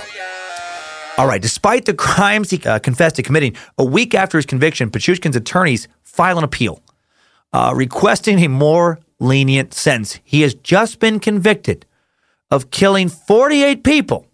And they're like, yeah, we'd like to we'd like to ask the court for some leniency. The court announces their decision about the appeal uh, on Valentine's Day 2008. While his mother does not appear in court to hear this verdict, Natasha, uh, that that neighbor, you know, the uh, Fidisova, uh, lawyer, Pavel Ininkov or Ivankov, excuse me, the, the panel of three judges, the prosecutor, uh, they're, obviously, they're all there. A uh, bunch of bunch of teens, I guess, uh, whispering into cell phones, to, scared to look at the Bits and Park maniac or Beats and Park maniac, the chessboard killer, who, who looks bored, I guess, then amused and angry. Uh, Pichushkin never looks directly at the video camera in his cell during this little uh, sentencing. He's talking to someone that no one can see, just kind of muttering to himself. Is his little black and button down shirt and black t shirt. He laughs for a moment, and then uh, then you know, grin turns into a frown, turns into a look of incredulity, uh, morphs into another stare, and uh, while this is all going on, there's you know flash bulbs exploding, newspaper reporters are you know in the courtroom too, people wailing, one woman screaming, "Where is my body?" talking about her husband, some other person who disappeared in uh, in the, those woods, and then the judge asks Pichushkin if he wants to say anything before his uh, the final verdict on his appeal, and he just says, "Niet, niet, niet," just no, there's nothing. And then his lawyer, uh, Pavel, uh, loosens his tie and gives his final appeal to the judge about why his uh, why the judge should have mercy and why they should reduce the sentence to 25 years. That's fucking crazy. So, you know, about six months for every person he was convicted of killing. How big of a piece of shit do you feel like in that situation if you're the defense attorney asking for that? How do you even do that? Yeah, Your Honor, I, I understand that my client has been found guilty of killing 48 people. That's not cool. It's messed up. And I understand that he wanted to be charged with roughly 12 more murders, but it wasn't because you know, no one could find bodies and, uh, you know, no one could remember names. And I know that he said for me, life without murder is like life without food. But hear me out. I just feel like he good candidate to be given second chance. He listen, he has positive qualities. He very good at stocking grocery store shelves. Uh, he like uh, he popular fan of, of soap opera and look, while his store does not want him back because you know, he murdered some of their employees, I'm sure another store would be happy to have him. Uh, it took the judges less than an hour to rule on this appeal. They declare, of course, that the original sentence stands. Can you imagine if they're like, ah, all right, not uh, 25 years, that's, that's fine. Uh, Pichushkin will never go free, as he, as he should not. Uh, they announced that soon he's going to be moved from his jail in Moscow, where his mom was able to visit him twice a month and bring him cigarettes, cheese, and salted lard uh, which I guess was something he actually wanted. I guess that speaks to how terrible uh, food is in Russian prisons. Just, mother, you must bring me food. I'll starve here. Please bring me something better to eat, like um, uh, like rancid skunk meat or perhaps salted lard. Uh, Pichushkin is taken to the impossible to escape, quote unquote, polar owl penal colony at the Kharp village in the Arctic north of Siberia, a notorious maximum security prison uh, where he is still sitting there in solitary confinement where he is uh, not even allowed a chessboard for company. And that takes us out of today's Time Suck timeline. Good job, soldier. You made it back. Barely.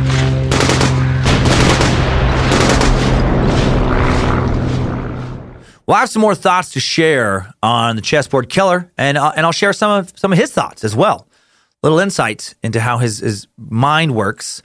Uh, before I share them, I want to mosey on over to YouTube and check in with the idiots of the internet. Idiots of the internet. Internet. There is surprisingly little media available, at least stuff written in English, about Alexander Pichushkin. Uh, there, I did find a shitty BBC documentary on YouTube called uh, Russia's Serial Killer Alexander Pichushkin. And the BBC is usually so good. I'm usually a huge fan. Uh, this this is not their finest work. Uh, there's there's a couple hundred comments underneath though, so I started peeking in there. Figured I could figured I could find a few few comments that would provide some laughter, and uh, and I did, and I did. I, right away I found Nathan Yeager too, who cracked me up posting. I'm surprised everyone in Russia isn't a serial killer. It's a country containing only snow, Adidas clothing, and unfinished apartment buildings. and then Kaylee Beth cracks me up further, posting also bears and gymnasts. I gotta, I love Russian jokes. I love them. Uh, but Island Mike does not. User Island Mike does not think it is funny and replies with, Talk that shit you just did behind a screen, but in Russia, out in the open, and see what happens to your snowflake ass. Easy, Island Mike. You know, you hear a name like Island Mike and you, you expect a chill attitude. Island Mike has zero chill in him. And and how is what he did, uh, this, you know, how is what uh, this original poster Nathan did related to being a snowflake? A snowflake is a slur for someone who's super liberal, uh, being easily offended. Nathan didn't say anything conservative or liberal, didn't express being offended in any way. You're a snowflake, Mike, Island Mike, you, you whiny, soft skinned, soft headed baby. Uh, user Banana Split was as confused as I was about Pachushkin not getting caught after throwing that pregnant woman down the well, only to have her survive and report him to police. She posts, Why on earth didn't police do anything when he was named after pushing the pregnant woman down the sewer? She was a survivor of a horrific killer and gave a graphic statement, yet they decide not to investigate. Very troubling. I can't even. And Arshad Butt has the perfect answer writing, cause they are lazy fucks. Ding, ding, ding, ding, ding. Nailed it, Arshad. Bonus points for being so succinct with your answer. That's exactly right. They, they were lazy fucks. That's why they didn't do it. Uh, user Link's dominance made me laugh out loud by posting by posting vodka bottles don't kill people. People do. Ah, shit. I think you just won the thread, Links. I love it.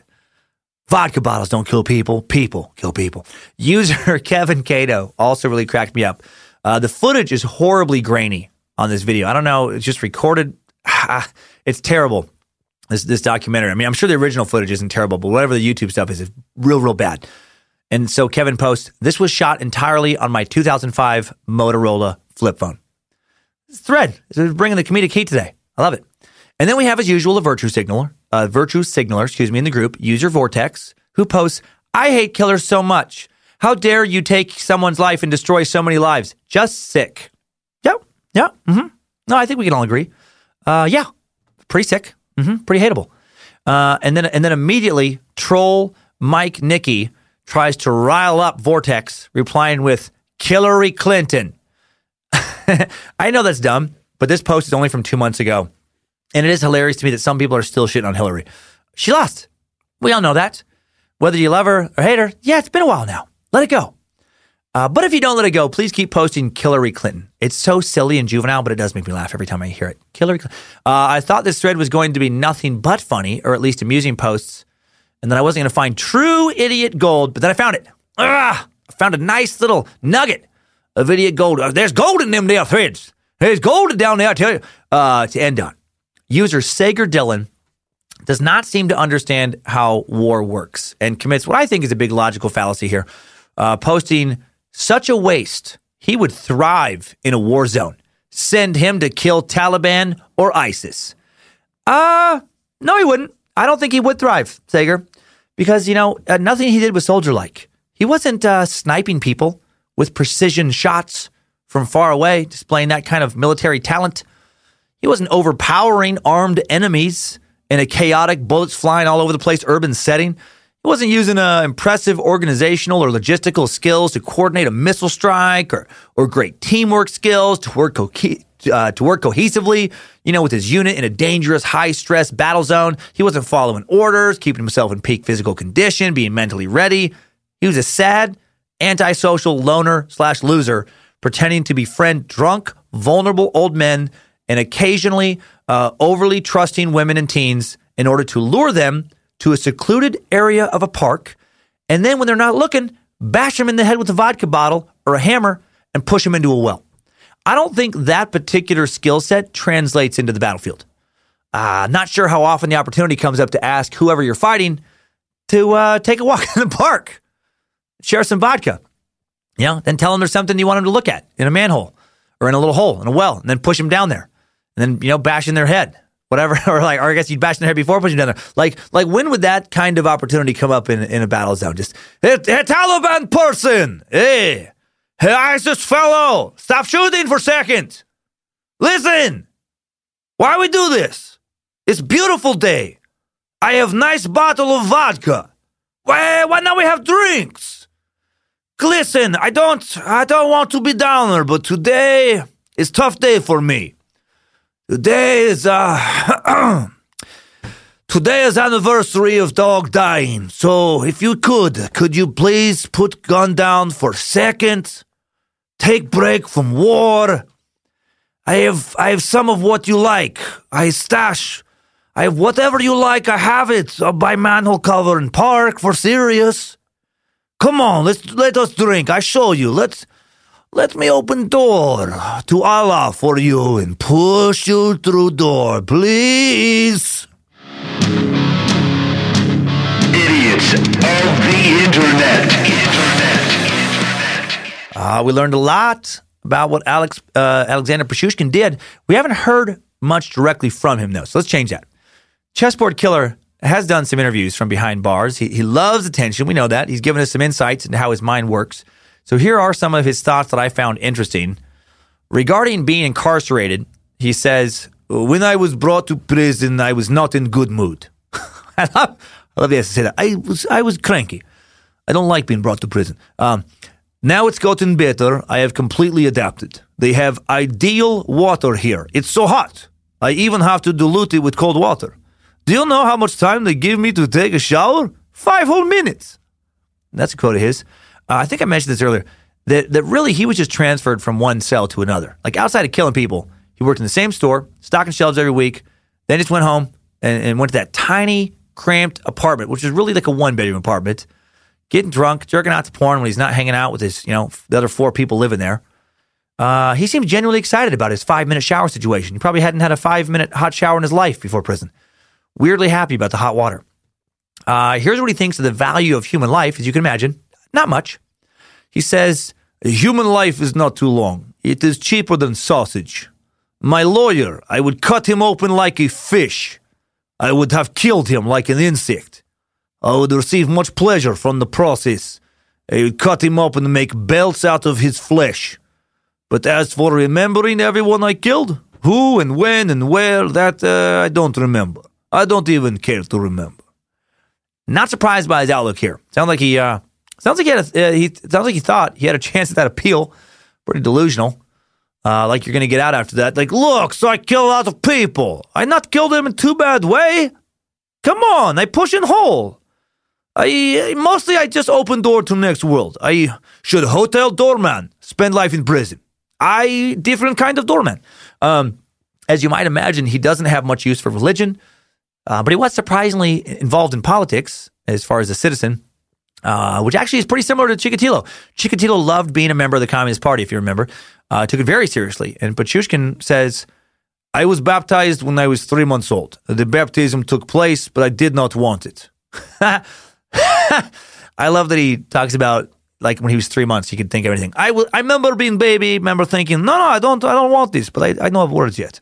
Now, then he says, well, I do not think that someone is there. I can also say that I will not read the Bible or write autobiography. I have never prayed to God, never will. This is a beautiful fairy tale for the weak, for those who sacrifice themselves to the state. Uh, men as they age increasingly dream that someone is there who is all powerful. Well, what is it? As for voting, in all my 33 years, I have never missed a chance to vote. That's pretty fucking weird, that last part. Yeah, if I can kill a lot of people, you know what? Uh huh. Yeah, I don't really care about anything. Fucking God, nothing, you know, whatever. But voting, yeah, yeah. No, man, it's my civic duty. Um, he also talked about dreams. All of these uh, come. All of these uh, statements, by the way, come from an interview he did with a Russian newspaper, Tvoi Den. By the way, uh, regarding dreams, Pichushkin says, "I have nightmares. A dog. It lived with me long time. She died. It was my fault. I treated it. Uh, how to say? uh, not very. She could have been saved. It was a bad situation. It, it left something in my subconscious. So all the shit he did, and he feels guilty about maybe doing something to that dog of his. I don't know. Maybe, maybe like he, he left it in a place where it hurt itself. Maybe somebody did something to it that he could have stopped. Maybe he did something. You know, he's upset, uh, and that left something in his subconscious. Not not pushing person after person down a death hole. So uh, interesting to me that the chessboard killer probably not a probably not a uh, ideal babysitter, but possibly an excellent dog sitter. He also spoke about friendship, uh, kind of saying, first of all, what is a friend? That is not someone who gives you 100 rubles or lets you stay over for a night. And secondly, my principle, to the grave, and that's it. Yes, I received more pleasure from killing people whom I knew personally. But I also found a way to get strangers, and that is not easy. Their relatives said that they would never go somewhere with stranger, but to me, they are flying, eh, despite the difference in age. A youngster, Korigin is one of his victims. I was leaving the police office, and I knew that everywhere was an ambush, but I remained free. So that's one of his last ones that he got away with. Uh, Not sure what much of that had to do with friendship. Doesn't sound like he ever had any friends. Certainly not as an adult. Uh, a friend is not someone who gives you 100 rubles, lets you stay at their place. I think that is what a friend is, actually. And then he just quickly starts talking about killing people. Uh, just to not give a fuck about people in general. He speaks a little about forgiveness. Uh, does he feel any remorse? Uh, no. He says, No, I do not regret it. Uh, I do not regret it. So much strength and time spent. Repent? I do not repent. This is again a dull formality. It will not change my sentence. Since I was young, I dreamed. Everything was different back then, and it all turned out the way I wanted it to. I knew that they had nailed me when they started pressing me about 12 victims, but then they were all surprised that I'd actually killed 60. I watched show about me on TV. Dennis, my classmate, tells camera, when we learned that he had committed these crimes, it was a shock. Others said I was a rare case, killing for sake of killing. There is no motivation, neither race nor sex nor religion. Even someone wrote, Pichushkin himself doesn't know yet that the history of criminology is changed, that it didn't account for someone such as him, that he will go down in history forever. So he definitely doesn't give a shit about having killed anyone. No regret, no remorse, and uh, obviously very proud of his notoriety. I, feel like they should uh, they should bring back the death penalty with this guy. Make an exception. Like, what good does it do to anyone to keep this guy alive in a cell? He's loving it. He truly doesn't seem to mind. He's not being punished. In his mind, he's a star. You know, some macabre celebrity. So why let him to continue to enjoy his life? Why not just find a well near the prison and toss him down that hole?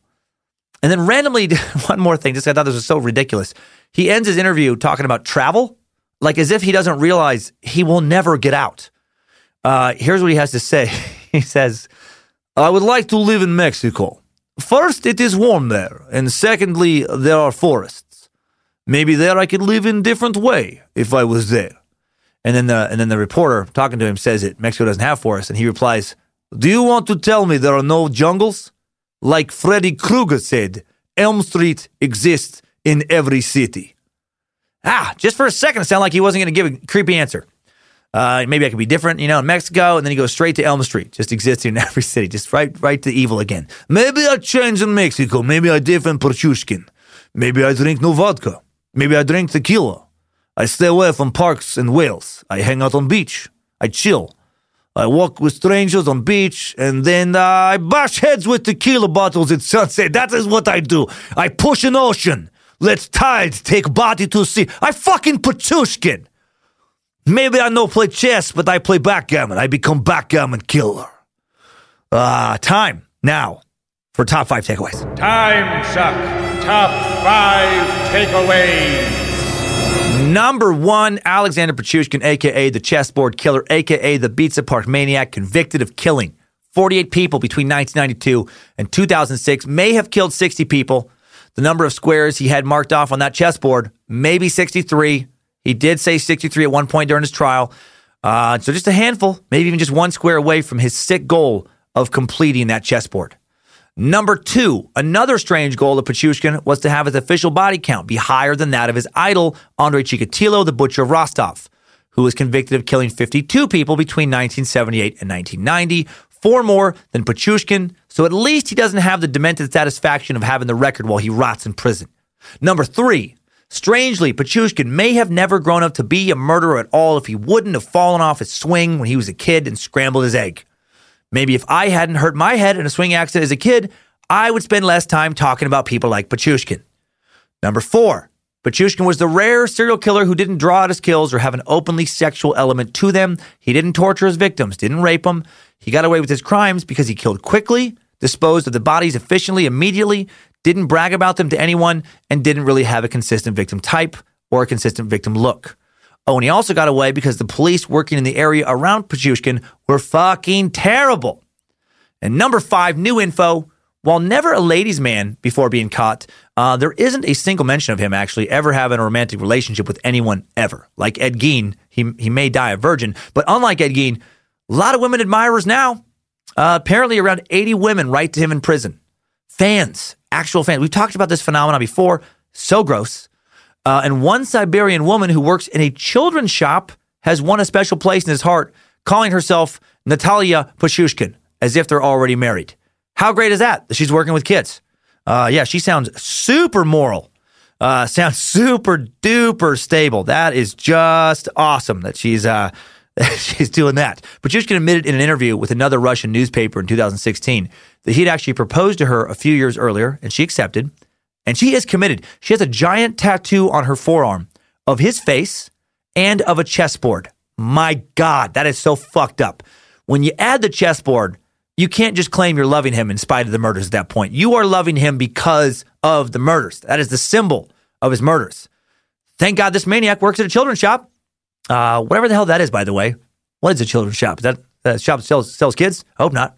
Uh, thank God she will at least never get to have Pichushkin's baby. While they can write letters, the administrators of the prison have forbidden these two from ever having any sort of visitation. Time suck.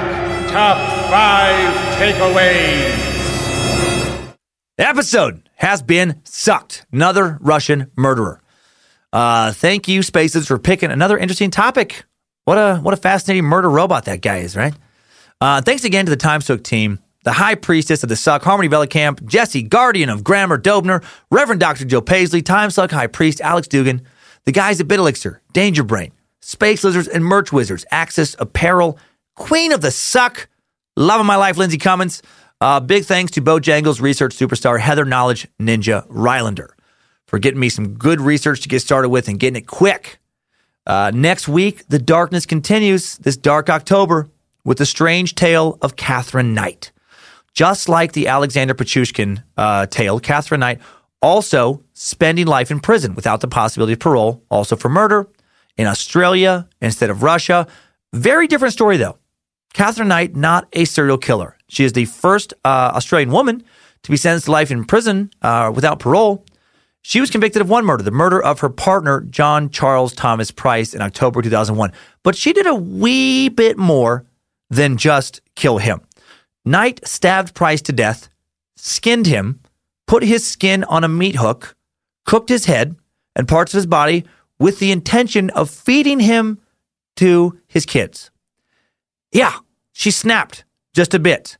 Uh, you know, want to find out why? Well, tune in next Monday. Now, let's bounce on out to today's Time Sucker updates. Updates? Get your time sucker updates. Time Sucker Trevis Matthews writes in with the fantastic Lost Colony of Roanoke update. He writes Dear King of Time Suck, I've been a long time listener, first time electronic mailer, and hopefully soon to be Space Lizard. First, let me say that I cannot thank you enough for what you guys are doing. I can only imagine how much time you put into each episode, and it shows. Woohoo! Hail Nimrod! Uh, I wanted to write in about the Roanoke episode and hopefully add a little bit more information that my field, dendrochronology, the study of tree rings, has contributed to the subject. One of the utilities of tree rings is being able to examine past droughts for periods when we do not have data. Basically, when the tree uh, does not grow in a given year, the ring is small, and this denotes a drought. Uh, Stahl et al. 1998 published in Science this uh, study published its examination of trees near Jamestown and determined the colony tried to settle the island in one of the most extreme droughts in 800 years. The abandonment of the town occurred during the driest seven year period in 770 years. The authors go on to cite uh, the drought as one of the reasons why it was so hard to settle the area during this period and mention the already strenuous tensions with American Indians during the period could have been made worse as they competed for limited food resources during this drought. Just thought these findings would be of interest to you and the cult of the curious. Also, my girlfriend and I went to your show in Huntington Beach just last week and both had a blast. I am a geography professor at a local university teaching 100 level natural environment classes and upper level weather and climate classes, classes, excuse me, and am asked at least once a semester about the earth being flat or chemtrails. At first, I was taken aback by these questions and slightly offended that I had to spend time on these topics, but now I have fun with it and I try to make it my mission to set students straight on these topics. I also have taken to incorporating random made up tangents about topics in my classes. I love it. For example, today I had my class convinced that the invisible water vapor that we are all surrounded by is harmful to their health. Of course, I set the record straight, but the humor was much appreciated. Yes! Thanks for the inspiration and keep up the amazing work. Hail Nimrod, praise Bojangles, and damn Lucifina, Trevis Matthews. That is beautiful, Trevis. Uh, you sound like a wonderful professor. I would have loved to have had you as a teacher. Uh, thanks for sharing your knowledge with us. Thanks for sharing it with your students. It's very appreciated. That drought info does add to that story. I feel like they had to have uh, either just died through a combination of disease, starvation, battle with local tribes, or that the survivors assimilated into the local tribes. And I feel like the drought would have uh, contributed to either one of those scenarios going down. And good on you for having a sense of humor about flat earthers and the, and the chemtrail stuff. And thank you for teaching them the truth, man. The world needs more of you. Don't ever stop what you're doing, you wonderful meat sack. Uh, okay, got a little wackadoodle update from time sucker Chris Pritchard. He writes in saying, Suckmaster, I'm writing in with a quick update on the origin of wackadoodle.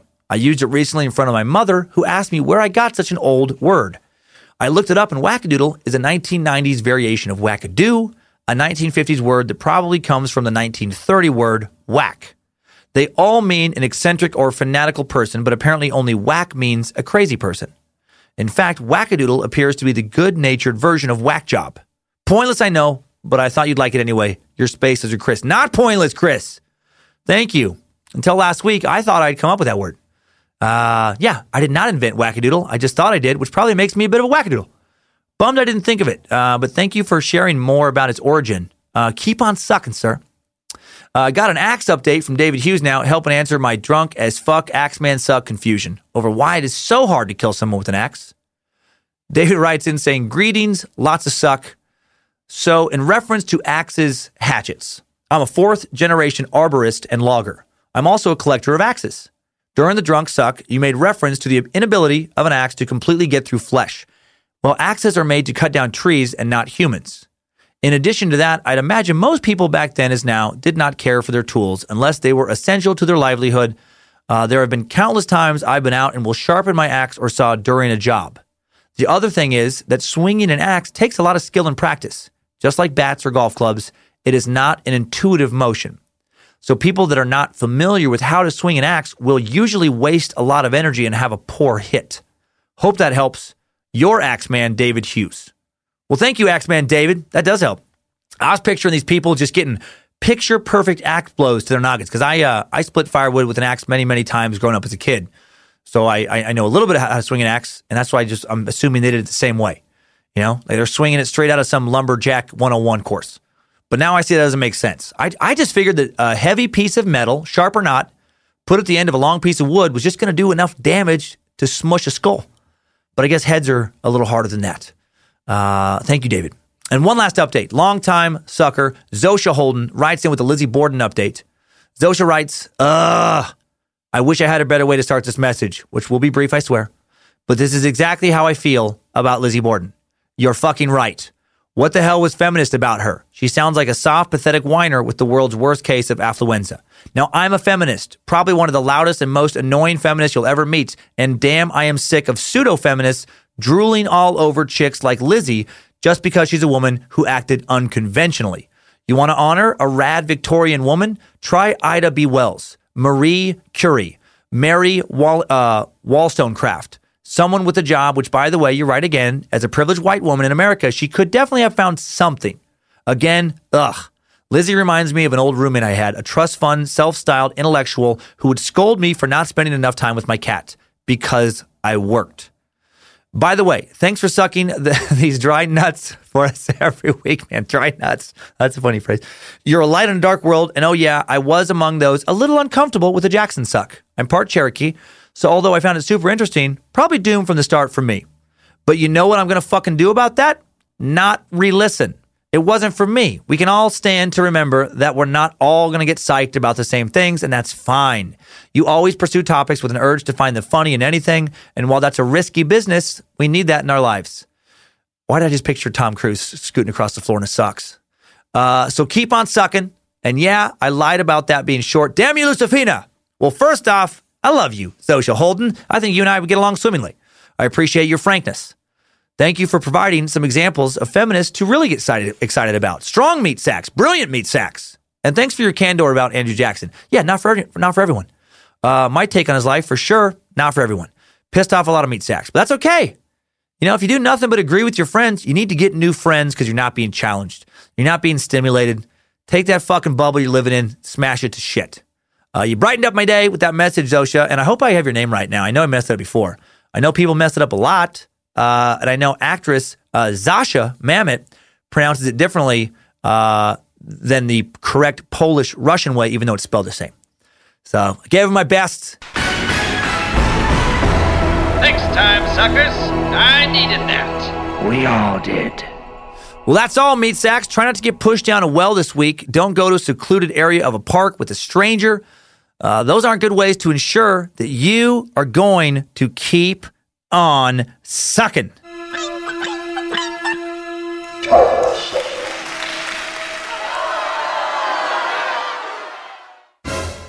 Let's get 75 fucking consonants in this thing.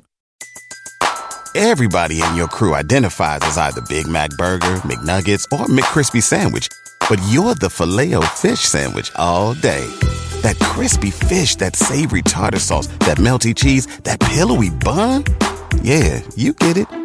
Every time. And if you love the filet of fish, right now you can catch two of the classics you love for just $6. Limited time only. Price and participation may vary. Cannot be combined with any other offer. Single item at regular price. Ba da ba ba ba. Sometimes it takes a different approach to help you unlock your true potential. With Capella University's game changing FlexPath learning format, you gain relevant skills you can apply to your career right away. Earn your degree from an accredited university and be confident in the quality of your education. Imagine your future differently at capella.edu. Capella University is accredited by the Higher Learning Commission. Learn more at capella.edu slash accreditation.